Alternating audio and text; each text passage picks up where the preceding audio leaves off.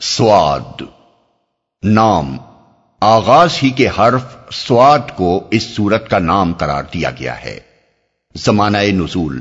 جیسا کہ آگے چل کر بتایا جائے گا، بعض روایات کی روح سے یہ سورہ اس زمانے میں نازل ہوئی تھی جب نبی صلی اللہ علیہ وسلم نے مکہ معظمہ میں علانیہ دعوت کا آغاز کیا تھا اور قریش کے سرداروں میں اس پر کھلبلی مچ گئی تھی۔ اس لحاظ سے اس کا زمانہ نزول تقریباً نبوت کا چوتھا سال قرار پاتا ہے۔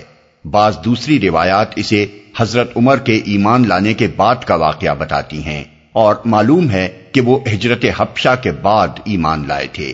ایک اور سلسلہ روایات سے معلوم ہوتا ہے کہ ابو طالب کے آخری برس کے زمانے میں وہ معاملہ پیش آیا تھا جس پر یہ صورت نازل ہوئی۔ اسے اگر صحیح مانا جائے تو اس کا زمانہ نزول نبوت کا دسواں یا گیارہواں سال ہے۔ تاریخی پس منظر۔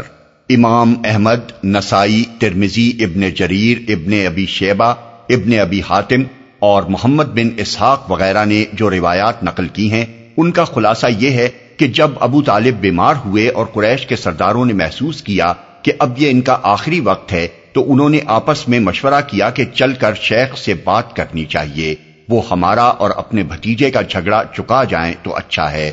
کہیں ایسا نہ ہو کہ ان کا انتقال ہو جائے اور ان کے بعد ہم محمد صلی اللہ علیہ وسلم کے ساتھ کوئی سخت معاملہ کریں اور عرب کے لوگ ہمیں تانا دیں کہ جب تک شیخ زندہ تھا، یہ لوگ اس کا لحاظ کرتے رہے۔ اب اس کے مرنے کے بعد ان لوگوں نے اس کے بھتیجے پر ہاتھ ڈالا ہے۔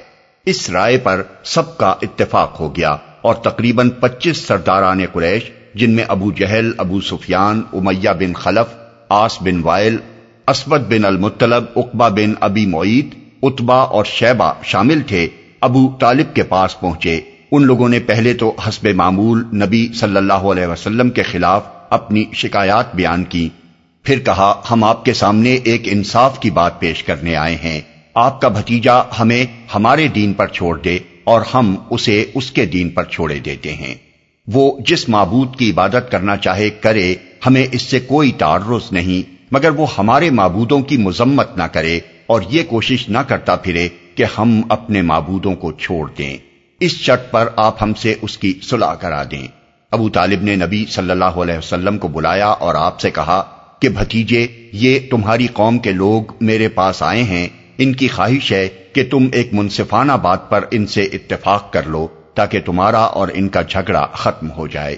پھر انہوں نے وہ بات حضور کو بتائی جو سرداران قریش نے ان سے کہی تھی۔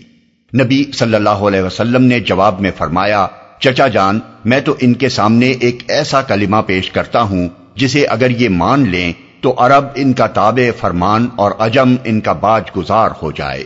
حضور کے اس ارشاد کو مختلف راویوں نے مختلف الفاظ میں نقل کیا ہے۔ ایک روایت یہ ہے کہ آپ نے فرمایا، اریدہم علی کلمت واحدت یقولونہا تدین لہم بحل عرب و تؤدی الہم بحل عجم الجزیہ۔ دوسری روایت میں الفاظ یہ ہیں۔ ادعوہم الى ان یتکلموا بکلمت تدین لہم بحل عرب و یملکون بحل عجم ایک اور روایت میں ہے کہ آپ نے ابو طالب کے بجائے قریش کے لوگوں کو خطاب کر کے فرمایا۔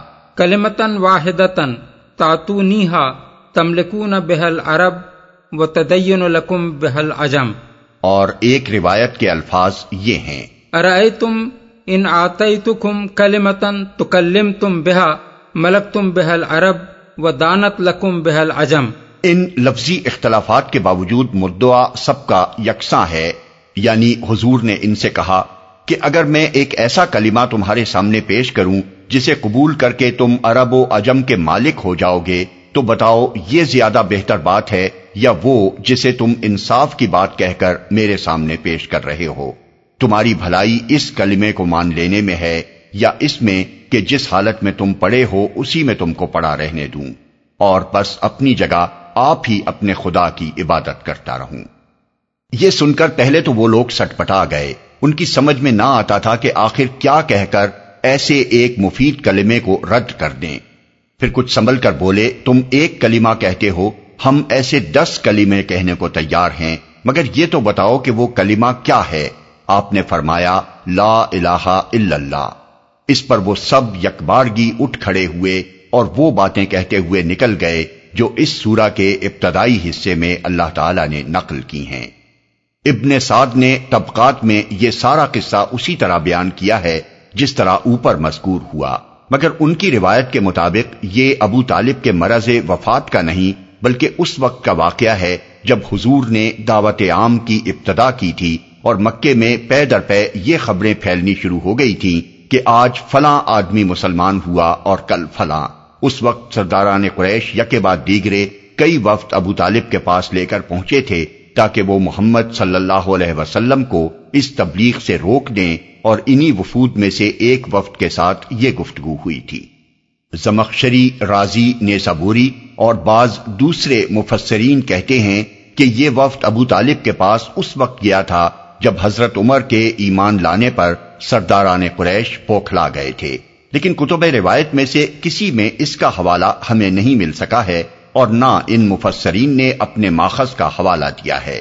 تاہم اگر یہ صحیح ہو تو یہ ہے سمجھ میں آنے والی بات۔ اس لیے کہ کفار قریش پہلے ہی دیکھ کر گھبرائے ہوئے تھے کہ اسلام کی دعوت لے کر ان کے درمیان سے ایک ایسا شخص اٹھا ہے جو اپنی شرافت، بے داغ سیرت اور دانائی اور سنجیدگی کے اعتبار سے ساری قوم میں اپنا جواب نہیں رکھتا۔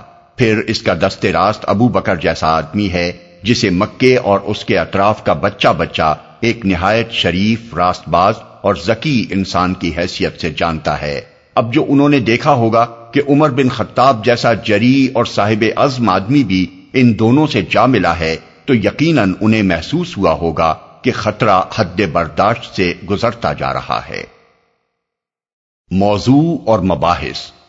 اوپر جس مجلس کا ذکر کیا گیا ہے، اسی پر تبصرے سے اس سورہ کا آغاز ہوا ہے۔ کفار اور نبی صلی اللہ علیہ وسلم کی گفتگو کو بنیاد بنا کر اللہ تعالی نے بتایا ہے کہ ان لوگوں کے انکار کی اصل وجہ دعوت اسلامی کا کوئی نقص نہیں ہے، بلکہ ان کا اپنا تکبر اور حسد اور تقلید عامہ پر اصرار ہے۔ یہ اس کے لیے تیار نہیں ہے کہ اپنی ہی برادری کے ایک آدمی کو خدا کا نبی مان کر اس کی پیروی قبول کر لیں۔ یہ انہی جاہلانہ تخیلات پر جمے رہنا چاہتے ہیں جن پر انہوں نے اپنے قریب کے زمانے کے لوگوں کو پایا ہے۔ اور جب اس جہالت کے پردے کو چاک کر کے ایک شخص ان کے سامنے اصل حقیقت کو پیش کرتا ہے، تو یہ اس پر کان کھڑے کرتے ہیں اور اسے عجیب بات بلکہ نرالی اور انہونی بات قرار دیتے ہیں۔ ان کے نزدیک توحید اور آخرت کا تخیل محض ناقابل قبول ہی نہیں ہے، بلکہ ایک ایسا تخیل ہے جس کا بس مذاق ہی اڑایا جا سکتا ہے۔ اس کے بعد اللہ تعالیٰ نے سورہ کے ابتدائی حصے میں بھی اور آخری فکروں میں بھی کفار کو صاف صاف متنبع کیا ہے۔ کہ جس شخص کا تم آج مذاق اڑا رہے ہو اور جس کی رہنمائی قبول کرنے سے تم کو آج سخت انکار ہے، ان قریب وہی غالب آ کر رہے گا اور وہ وقت دور نہیں ہے جب اسی شہر مکہ میں، جہاں تم اس کو نیچا دکھانے کے لیے ایڑی چوٹی کا زور لگا رہے ہو، اس کے آگے تم سب سرنگوں نظر آؤ گے۔ پھر پے در پے نو پیغمبروں کا ذکر کر کے، جن میں حضرت داؤد اور سلیمان کا قصہ زیادہ مفصل ہے اللہ تعالیٰ نے یہ بات سامعین کے ذہن نشین کرائی ہے کہ اس کا قانون عدل بالکل بے لاگ ہے۔ اس کے ہاں انسان کا صحیح رویہ ہی مقبول ہے۔ بیجا بات خواہ کوئی بھی کرے وہ اس پر گرفت کرتا ہے۔ اور اس کے ہاں وہی لوگ پسند کیے جاتے ہیں جو لفزش پر اصرار نہ کریں، بلکہ اس پر متنبع ہوتے ہی تائب ہو جائیں اور دنیا میں آخرت کی جواب دہی کو یاد رکھتے ہوئے زندگی بسر کریں۔ اس کے بعد فرما بردار بندوں اور سرکش بندوں کے اس انجام کا نقشہ کھینچا گیا ہے جو وہ عالم آخرت میں دیکھنے والے ہیں۔ اور اس سلسلے میں کفار کو دو باتیں خاص طور پر بتائی گئی ہیں۔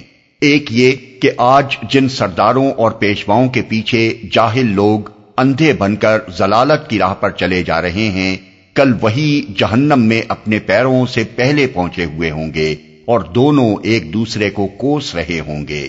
دوسرے یہ کہ آج جن اہل ایمان کو یہ لوگ زلیل و خوار سمجھ رہے ہیں، کل یہ آنکھیں پھاڑ پھاڑ کر حیرت کے ساتھ دیکھیں گے کہ ان کا جہنم میں کہیں نام و نشان تک نہیں ہے اور یہ خود اس کے عذاب میں گرفتار ہیں۔ آخر میں قصہ آدم و ابلیس کا ذکر فرمایا گیا ہے اور اس سے مقصود کفار قریش کو یہ بتانا ہے کہ محمد صلی اللہ علیہ وسلم کے آگے جھکنے سے جو تکبر تمہیں مانے ہو رہا ہے وہی تکبر آدم کے آگے جھکنے سے ابلیس کو بھی مانے ہوا تھا۔ خدا نے جو مرتبہ آدم کو دیا تھا، اس پر ابلیس نے حسد کیا اور حکم خدا کے مقابلے میں سرکشی اختیار کر کے لانت کا مستحق ہوا۔ اسی طرح جو مرتبہ خدا نے محمد صلی اللہ علیہ وسلم کو دیا ہے، اس پر تم حسد کر رہے ہو اور اس بات کے لیے تیار نہیں ہو کہ جسے خدا نے رسول مقرر کیا ہے، اس کی اطاعت کرو۔ اس لیے جو انجام ابلیس کا ہونا ہے، وہی آخر کار تمہارا بھی ہونا ہے۔